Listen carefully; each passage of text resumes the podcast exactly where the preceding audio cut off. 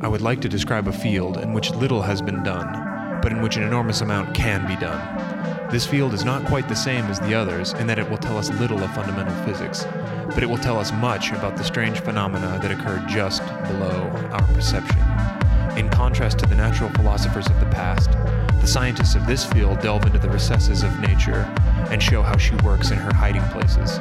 Their quest is to understand and create the imperceptible. After all, there is plenty of room at the bottom.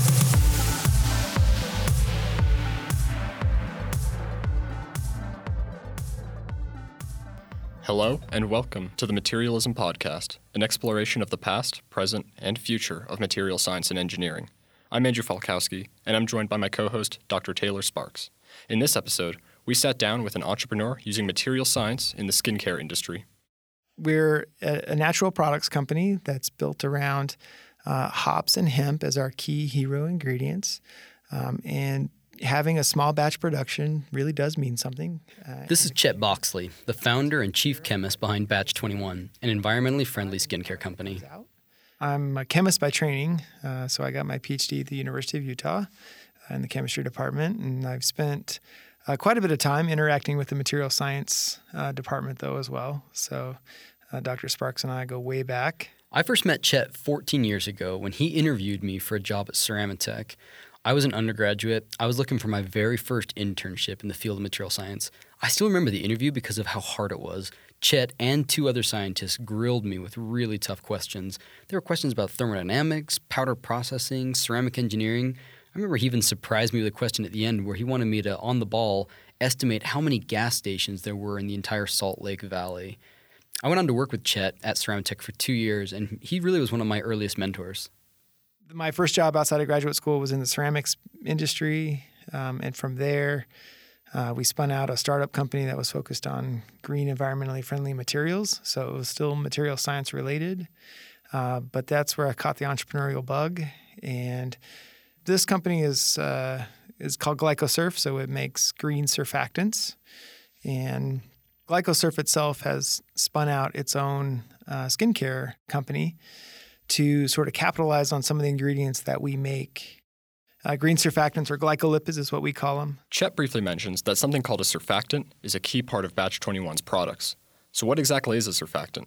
Well, surfactants are typically chain like molecules where the two ends of the chain have different functions. On one end, there's a hydrophilic, meaning water loving head group, and on the other end, there's a hydrophobic, meaning water hating tail group. By putting such different groups on either end of a molecule, you end up with a material that will be attracted to water on one end and attracted to something like oil on the other end. That's right. And that's really the key to why surfactants are used so frequently in soaps and detergents. Most people are familiar with the idea that oil and water just don't mix.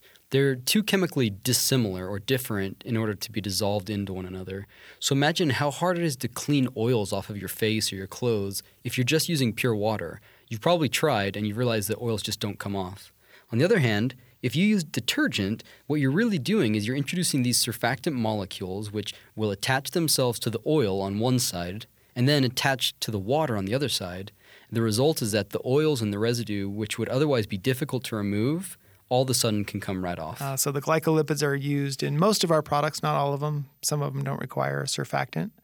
Surfactants are typically petroleum based and are present in many household cleaning and skincare products. However, the unique aspect about the molecules used and developed by Chet's companies, GlycoSurf and Batch 21, is that they are glycolipids, which simply means that they are derived from sugar instead of petroleum.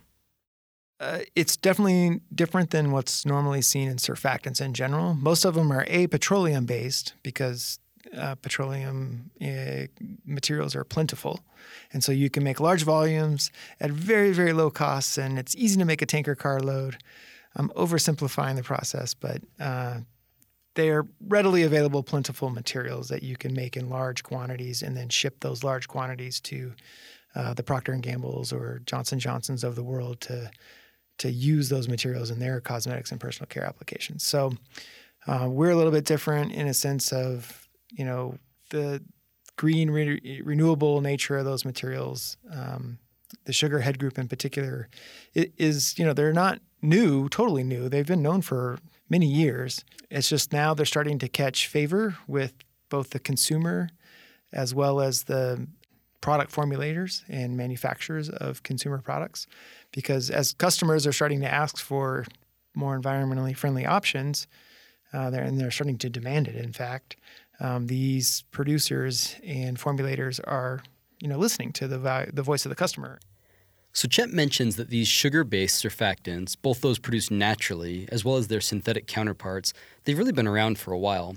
Synthetic versions of glycolipids really took off with the Deepwater Horizon oil spill, which happened in 2010.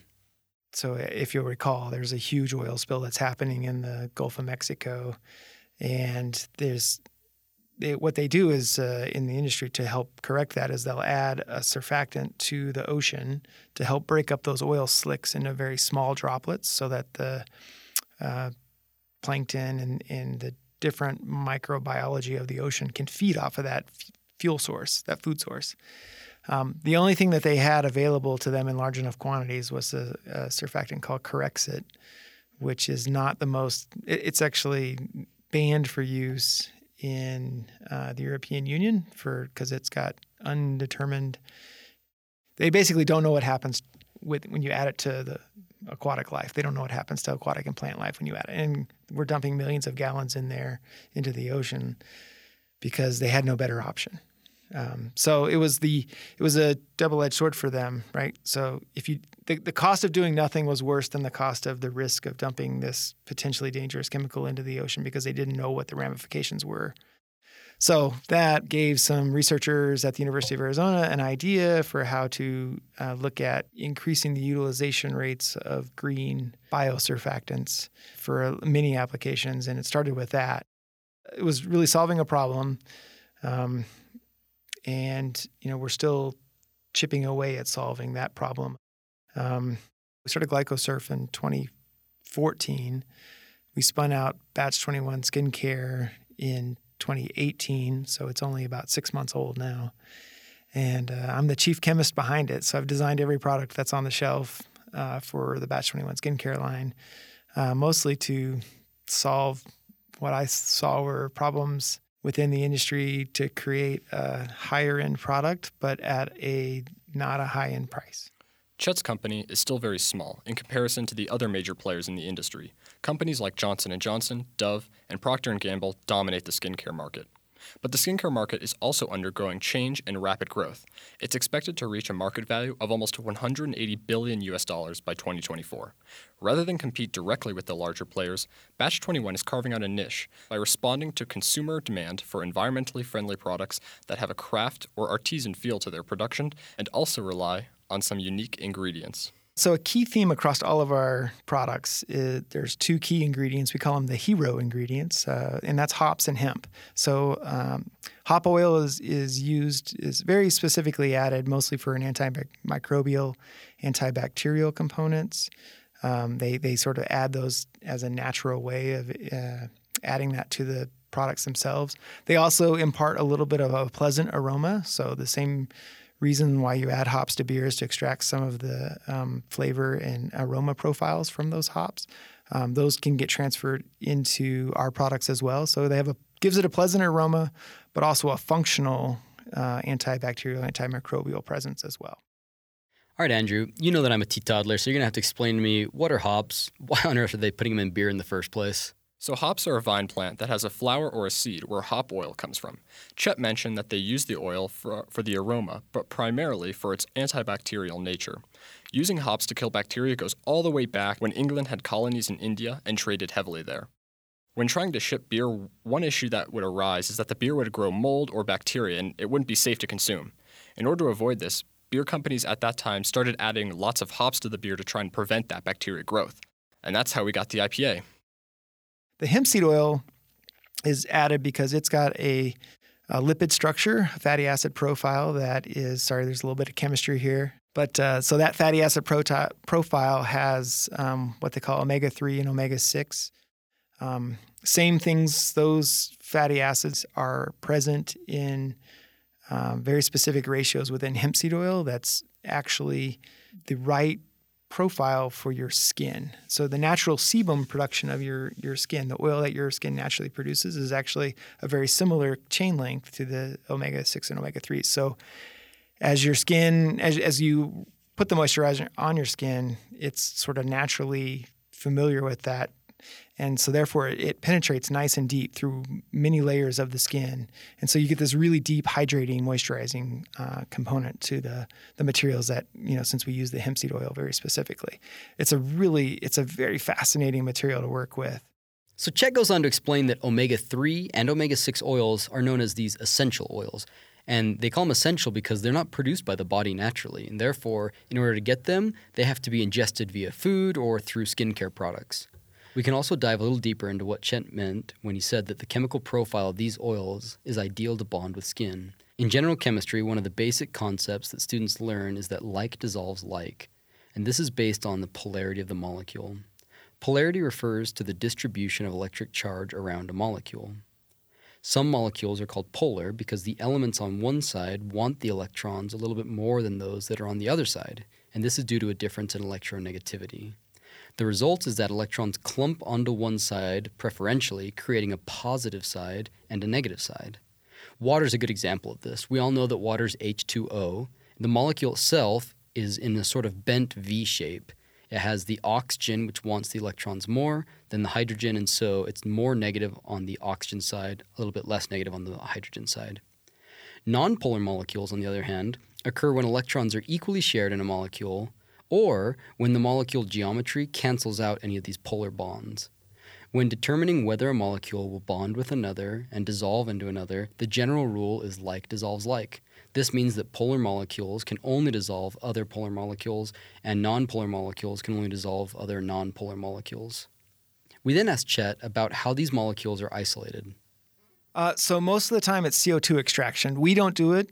Um, we choose providers that use CO2 extraction because it's the, I will call it the gentlest uh, extraction method. There's others out there, but um, it's definitely the one that uses the least solvents and uh, things of that nature. So we can really get the, I don't want to say the purest form because that's not the right word, but the sort of, as it is in nature, when you extract it out, you don't want to change the chemical structure at all through the extraction process. Um, and so this one sort of extracts it in its most natural state. So I just want to add a little more information on CO2 extraction.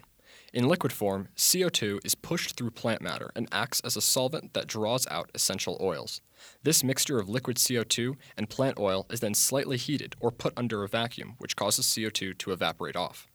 Unlike water, which is polar, CO2 is nonpolar, so it is able to bond with fatty acids and easily carry them out of the desired matter. This process has a high degree of precision and can be adjusted to extract very specific molecules. The oils extracted with CO2 also tend to have longer shelf lives, they retain smells and colors better, and no harmful solvents are used which could damage the oils or the environment. Batch 21 differs from other skincare companies in other ways too. Yeah, so there's a couple unique differences about our soaps that we make. Um, so the first one, the biggest, probably the biggest difference is small batch production. So, uh, and that's true of all of our products, but um, in particular in soaps, um, you know, you know the dials and the ivories of the world they mass produce these things. And it's not that it's a bad thing that they mass produce them it's just that there's a difference between a mass produced product and a small batch product. It's the uh, if i was to draw an analogy it's the difference between budweiser and lagunitas right? Small batch production really means something in terms of the the choice of ingredients that you can put in. You can choose higher quality. You can you know put more time and attention and detail into the quality of the product that comes out um, not just the quality of the ingredients that go in. And so, um, all of our soaps, you know, we utilize that um, as one of our key features is is to really create small batches that have had attention to detail put into every single batch. Um, the other unique thing about our soaps is we actually they're called regrained um, because we upcycle uh, what's called spent brewer's grain. So uh, the brewery industry has after the, you've um, you, have put your grains into the the mash. Uh, and you've extracted the sugars out of them that's going to eventually use to ferment the beer. Um, there's the rest of the grains left over and is now a waste stream for the the brewery. And so we can take some of that waste stream. We're not big enough to take it all, but uh, we can take some of that, upcycle it into the soap. We, we process quite a bit of it in terms of drying and, and grinding. So it's not just straight grain that we're adding to the beer, but um, we, we process it a little bit in our house. uh, before we add it to the soap. But it, it gives it a, just a, a, fine enough texture that you actually feel like there's a little grit to it. Um, and that creates sort of a gentle exfoliation uh, when you're using it, uh, whether it be the shower, or your hands, and, and and I don't believe anybody else is doing that in the country. Uh, in our discussion with Chet, something we learned is that many companies will tout their product as being environmentally friendly, but one aspect of environmental product design that is rarely considered is the packaging. We wanted to be true to our company roots at GlycoSurf of being a green, environmentally friendly company. And so that includes all the ingredients that go into the products. Each of our products, we, we select all plant based materials. Um, so we avoid petroleum uh, by choice. And, you know, for the petroleum engineers out there, I'm not anti petroleum. Uh, I still drive an Audi, so I still have a gas powered engine. Um, our packaging and containers are also um, environmentally friendly. So it's, it's one thing to make a product and put it into a plastic container that's recyclable. It's a whole other thing to take the product and put it into a plastic packaging that's recycled already and recyclable. And that's really hard to find. It's it's shockingly how hard it is to find recycled plastic packaging in the form factors that you're looking for. Some of it exists. We've we've located the best we can, um, but we've had to change. Uh, you know, you have a vision of what you want your product to, the packaging, what you want the design to look like, and what you want it to come in. And so the biggest challenge was finding somebody who actually makes uh, plastic containers that are use recycled uh, materials. I'm actually really glad that Chet brought up how difficult it can be to find recycled plastics. I think a common misconception is that plastics can be completely recycled and new products can easily rely on 100% recycled plastics. We'll likely devote a whole future episode to this, but in short, one of the problems with recycling plastics is that there are lots of different types of plastics. In fact, look at the bottom of a plastic bottle if you have one nearby. You'll probably see the recycle symbol with a number in the center. That number corresponds to the specific type of plastic that the bottle is made of. There's so many different types of plastics, and they can have very different properties. In general, you don't want to mix them together during recycling because they might melt at different temperatures, or once they mix, they no longer have the properties of interest. However, expecting consumers to be able to differentiate plastics from one to another and then separate them into a bunch of different bins isn't realistic. So instead, most municipalities have what's called single stream recycling, where all the paper, plastic, metals, etc., are thrown into a bin together, and then the individual materials are separated by hand. This doesn't fix everything yet, though, most plastics are composed of atoms arranged in repeat units, called monomers. These repeat units are then bonded together, back to back, in a long chain. They kind of look like long strands of spaghetti. Now, just because two bottles are labeled polyethylene doesn't mean that they're exactly the same. They might have the same repeating unit, but one bottle could be made of a super long chain, while the other could be made of a really short one. And in general, recycling is going to mix these two together, which gives less than perfect properties. Chet also pointed out that most containers are laminates, meaning that they might be made out of one main material, but they have an inner lining, maybe which is you know a different material, or maybe the consumer didn't clean out the container before recycling it, so there's residual contaminants which prevent recycling.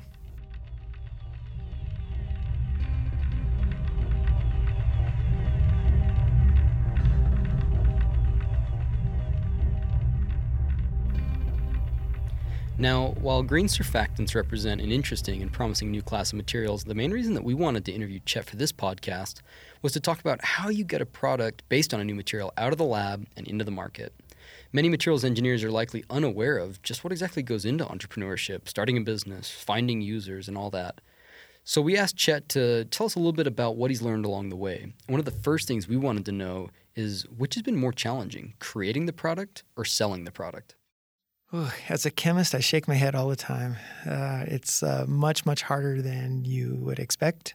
Um, you know, it's not that I thought it was going to be easy, right? But um, it's it's just the biggest challenge, right? The, I guess in some ways a bit naive, thinking that the hard part was creating a really solid product. The hard part's selling it. Social media has become a dominant advertising platform for reaching younger consumers, and is an area that Batch 21 is looking to grow its brand. One way that they have sought to compete in this space is by partnering with influencers. We're trying to make it a big boost. Uh, we're trying to really engage uh, with the social media platform. And so we have a few influencers that we've engaged with uh, to try and uh, spread the word, so to speak, and and that's been actually a, a really interesting learning experience because um, I had never done that before. I'd never really worked with influencers, um, and they're kind of fun. To be honest, and so we have uh, you know a couple here in Utah, and a couple. Um, all of them are located in the United States currently, um, which is by design. Um, and so we're just trying to you know pick strategic areas of the country that we think uh, our products might be well accepted in. For a small skincare company, it's not enough just to sell a product to a new customer once either. What you really need is to retain customers, which has its own challenges. We asked Chet about what metrics he's paid attention to when it comes to customer retention. Uh, in terms of metrics, I mean, I think the biggest metric is um, customers. Are they buying? And and really, I think our biggest metric after that is are they repeat buying? Um, so lots of people are willing to take a chance on on a new product or a new brand, and and if they like it, then they'll come back, and if they don't, then you'll never hear from them again. And so I think for us, it's not that fir- the first order is great, but it's really the second, third, fourth, you know, that kind of thing. And, and you know, other metrics are you know social media, you know, things people reaching out, talking, communicating with you. How well do you communicate back? Um, I think those are good things to to have as metrics, and you know, because then you have brand loyalty building online. With all the work that Batch 21 puts into advertising and reaching new customers, we next asked Chet what surprised him the most about advertising in the skincare space. Uh, I'm continually surprised by the. Um, I mean, I think most people generally understand that the female market. I mean, a it's kind of saturated for one, but b there's a huge market there, right? It it is massive compared to the male market, um, but I was continually surprised by how much genuine interest in uh, personal care there was in, on the male side of things too. And so, while we don't design our products for male or female um, there's definitely a big uh, interest level uh, from both sides. But you know, I'm always surprised by uh, the the male, you know, consumer and how educated they are and, and how you know knowledgeable they are in this space and what they really want. Another key part of entrepreneurship is product development and prototyping. What starts out as a proof of concept in the laboratory will almost certainly be changed and improved over and over as the final product is refined. We asked if this was the case with Batch 21 as well. There's definitely been a lot of generations of trial and error. I often get asked, "Is Batch 21 your 21st attempt?" And it's not. I'm well above 21. Um, it's the uh, just that process though of going through uh, the creation of products is you know because you're you're looking for not only unique ingredients, but you got to have stability. You got to have, you know, uh, it, you don't want it to grow mold. You you want it to be stable. You want it to be temperature resistant. And so there's a lot of factors that go into designing the product, and and it just takes uh, several iterations to get the right formulation down to where you're really happy with how it. I mean, skin feel is the biggest thing, right? It's got to feel good on the skin. Otherwise, nobody's going to use it. Um, and then once you get skin feel down, then you're like, all right, can I make it stable? All right, if it's stable, can I make it, you know, smell good or whatever? Commercialization sometimes relies critically on patents to protect intellectual property, while others rely on trade secrets. We wanted to know what was the role of patents within the skincare industry. Yeah, so GlycoSurf has patents for the the ingredients, the glycolipid ingredients. Um, as far as Batch 21 is concerned, um, we keep our formulations uh, sort of proprietary in house. One of the most popular startup ideologies is the lean startup method, which stresses, among other things, that startups should learn how to very rapidly prototype so that they waste as little time and resources as possible to get a product consumers will love. We asked Chet how they were able to rapidly iterate. Um, so, you know, I can iterate through myself and, and get to something that I'm happy with in about a week and then I can give it to some folks, get some feedback, take another week to iterate, give some feedback, take another week. So usually, you know, it takes about probably two months before we're kind of like, all right, I think we're ready to go on to the safety and, and testing of, you know, we've kind of locked in our design and our formulation. Um, and we're ready to kind of move to the next level of things and decide whether or not we want to add it to the because not everything we design gets added to the product portfolio. Sometimes we're just not ready for it yet. Sometimes I just lack packaging. Uh, but it's months usually. the very first product when we launched Batch 21, it was about a year and a half of getting those first three products because part of it was a learning curve for us to figure out what we were doing, um, along with the learning curve of just getting the products to where we were happy. Um, and then finally, there's a point in time where you're like, I could iterate on this my rest of my life, and to try and make this product perfect. But at some point in time, you just got to release it.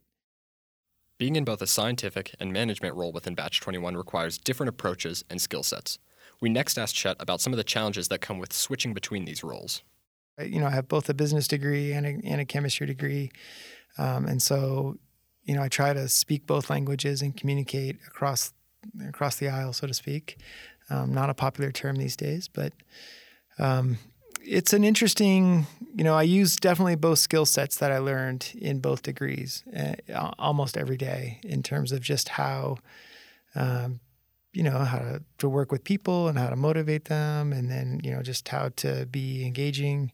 Um, and then also on the scientific side, how to create really interesting products and, and work with the production team to sort of uh, make sure that the design elements that we wanted to make sure they get translated all the way through production. Even though it is still small batch production, um, you know, it's still larger than a beaker, right? As an educator, I'm always fascinated about learning from school versus learning in real life. I was keen to find out, you know, just how valuable was Chet's MBA in picking up the skills that he really needed to run a business. Uh, it's a little bit of both. Like, there's definitely a lot of on the job stuff that I've uh, learned over the years in terms of you know, especially people management, right? I mean, that's probably the biggest. That's one of the things that they focus on at business school is you know how to manage people, and that's a very you know that's an important skill set. Um, and so I definitely had a lot of um, educational resources to rely on for that, but there's a huge component of just experience of in dealing with people. You know, as and as far as the science side, it's the same thing, right? You know, there's there's so many things you learn in the in the science in the world of chemistry or materials that uh, very specific elements you can key in on and and you know utilize to your advantage. They say that every startup needs a hacker, a hipster, and a hustler. We asked Chet about the different members of his Batch 21 team. Uh, well, we, we definitely have a, I mean, we have a unique uh, skill set so that we have a few people who are definitely more reside on the science side of things uh, and people that reside more on the business side of things. Um, and of course, we've talked about I get to straddle both, which is the the fun part. We have some millennials. Um, I don't know if I'd call them hipsters or hacks. They, they might take offense, but uh, millennials for sure. Anyone who has worked on a difficult project has felt the pain of investing time and resources into something, only for it not to work out. This situation is common for businesses as well, and is the next thing we asked Chet about. We've uh, invested some time and resources in sometimes in a new product development. That's where you kind of go through and you spend some time iterating, and, and, even though you try to make it as fast as you can, um, you know, we had like a um, our first generation, our first attempt at really creating a night cream um, that didn't go. So we had to we, we scrapped it and put it on the because it did, it just didn't work, um, and so we scrapped it, sort of moved it down the list and focused on the other things that had a higher probability of of working from a formulation perspective. Um, and it was purely internal like metrics that we were trying to impart on it. Um, we never really actually we only gave it to a few select people uh, to try. Um, so it was never like released or anything, even on a beta test or anything like that. But um, we just weren't happy with it. And so you're kind of like left at the end of the day, at, looking back at that, going, "Damn, I could have been doing something else." I mean, it's you know the opportunity cost of choosing to do that product over something that did work. Although these wrong turns delay progress, there is still much that can be learned from them. It's true. Yeah, I mean, there's always going to be you can't. Not everything's going to be a home run, right? I mean, not even not everything's going to score a hit. Uh, so sometimes you have a swing and a miss. And, and clearly, our first attempt at the night cream had a swing and a miss. And, and we'll come back to it uh, eventually when the time is right and we figure out, you know, that there's a real need for it um, in the portfolio. And we'll revisit it and learn from what we did. We definitely, we, you know, that's the one thing. Like you keep everything that you ever do in terms of the data you collected and the formulation work that you did. I mean, I may not keep the specific product in that jar, but I mean, I know you have tons of notes on it and all your feedback uh, recorded digitally somewhere. uh, that it's easy to pull back up and pick right up where you left off and say, all right, what can we do to do I scrap it entirely, or can I really take this and make some major enhancements to it to really get it to where I need it to be? That's the interesting thing about being a scientist when you're doing this sort of from a business perspective is you can treat everything as an experiment, right? So I can place a bet, uh, you know, on some little aspect of marketing or sales or you know, new product development, and it's you're really just placing a bet. But I can learn from it scientifically, and I can think of it as an experiment and say, all right, now I'm going to change one variable within that and see if it improves and, and goes towards my hypothesis or if it goes away from. Finally, we asked Chet what advice he would give students who are interested in pursuing science and engineering in an entrepreneurial setting. Uh, well, so if you're a student and you're currently interested in entrepreneurship, I would highly encourage you to um, interact with the entrepreneurship opportunities that you have at the university or wherever you're going to school. Um, I'm going to guess that there's an entrepreneurship center of some type within the business college. Um, and just be present, right? Take courses if you can. Even if you're a chemistry major or a material science major, right? Go take a business course in entrepreneurship. Get outside your wheelhouse and learn something new. And then you can always take that scientific background and apply it to entrepreneurship. Again, thinking of things as an experiment what's my hypothesis? How can I move towards and uh, you know towards that? Um, and so, you know, take a class. Right. That's the easiest thing you can do is just go learn something new, and who you'll learn what you're interested in and what you're not interested in from you know regardless of what your background is. Because like I know from my right now, I'm truly a scientist. I love the business aspects of it. I don't like sales. Right. I just know that about me that that's a valuable thing to know about yourself though is what you like and don't like to do within because as an entrepreneur you're going to wear a lot of hats. You can't wear them all so which ones do you take off and give to your partners? Because you can't wear them all. It's impossible. I've tried. You can't. You don't want to. It was fascinating to hear about chet's journey in commercializing a new material into a product while every entrepreneurship story is unique, they do all tend to share a lot of common threads. We'll be covering many more interesting stories about materials being commercialized in future episodes. However, for the next episode, stay tuned because we'll be learning a fascinating way of synthesizing and processing materials using a super advanced futuristic technology.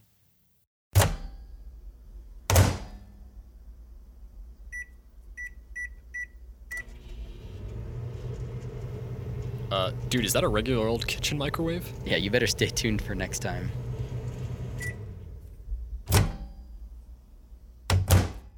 If you enjoyed the information we covered in today's podcast and you want to learn even more, then check out our show notes where we outline some of the reference materials. And for those interested in learning more about startups, entrepreneurship, how to get products out of the lab and into the market, we can highly recommend two books. The first is The Lean Startup by Eric Ries, and the second one is Zero to One by Peter Thiel. If you have questions, send us emails at materialism.podcast at gmail.com and make sure to subscribe to the show on iTunes, Spotify, Google Play, or wherever you find your podcasts. Finally, check out our Instagram page at materialism.podcast and connect with us to let us know what new material you'd like to hear about. And a special thanks, as always, to Kolobite, who created the music for our podcast. He makes a ton of cool music. Check it out at kolobite.bandcamp.com.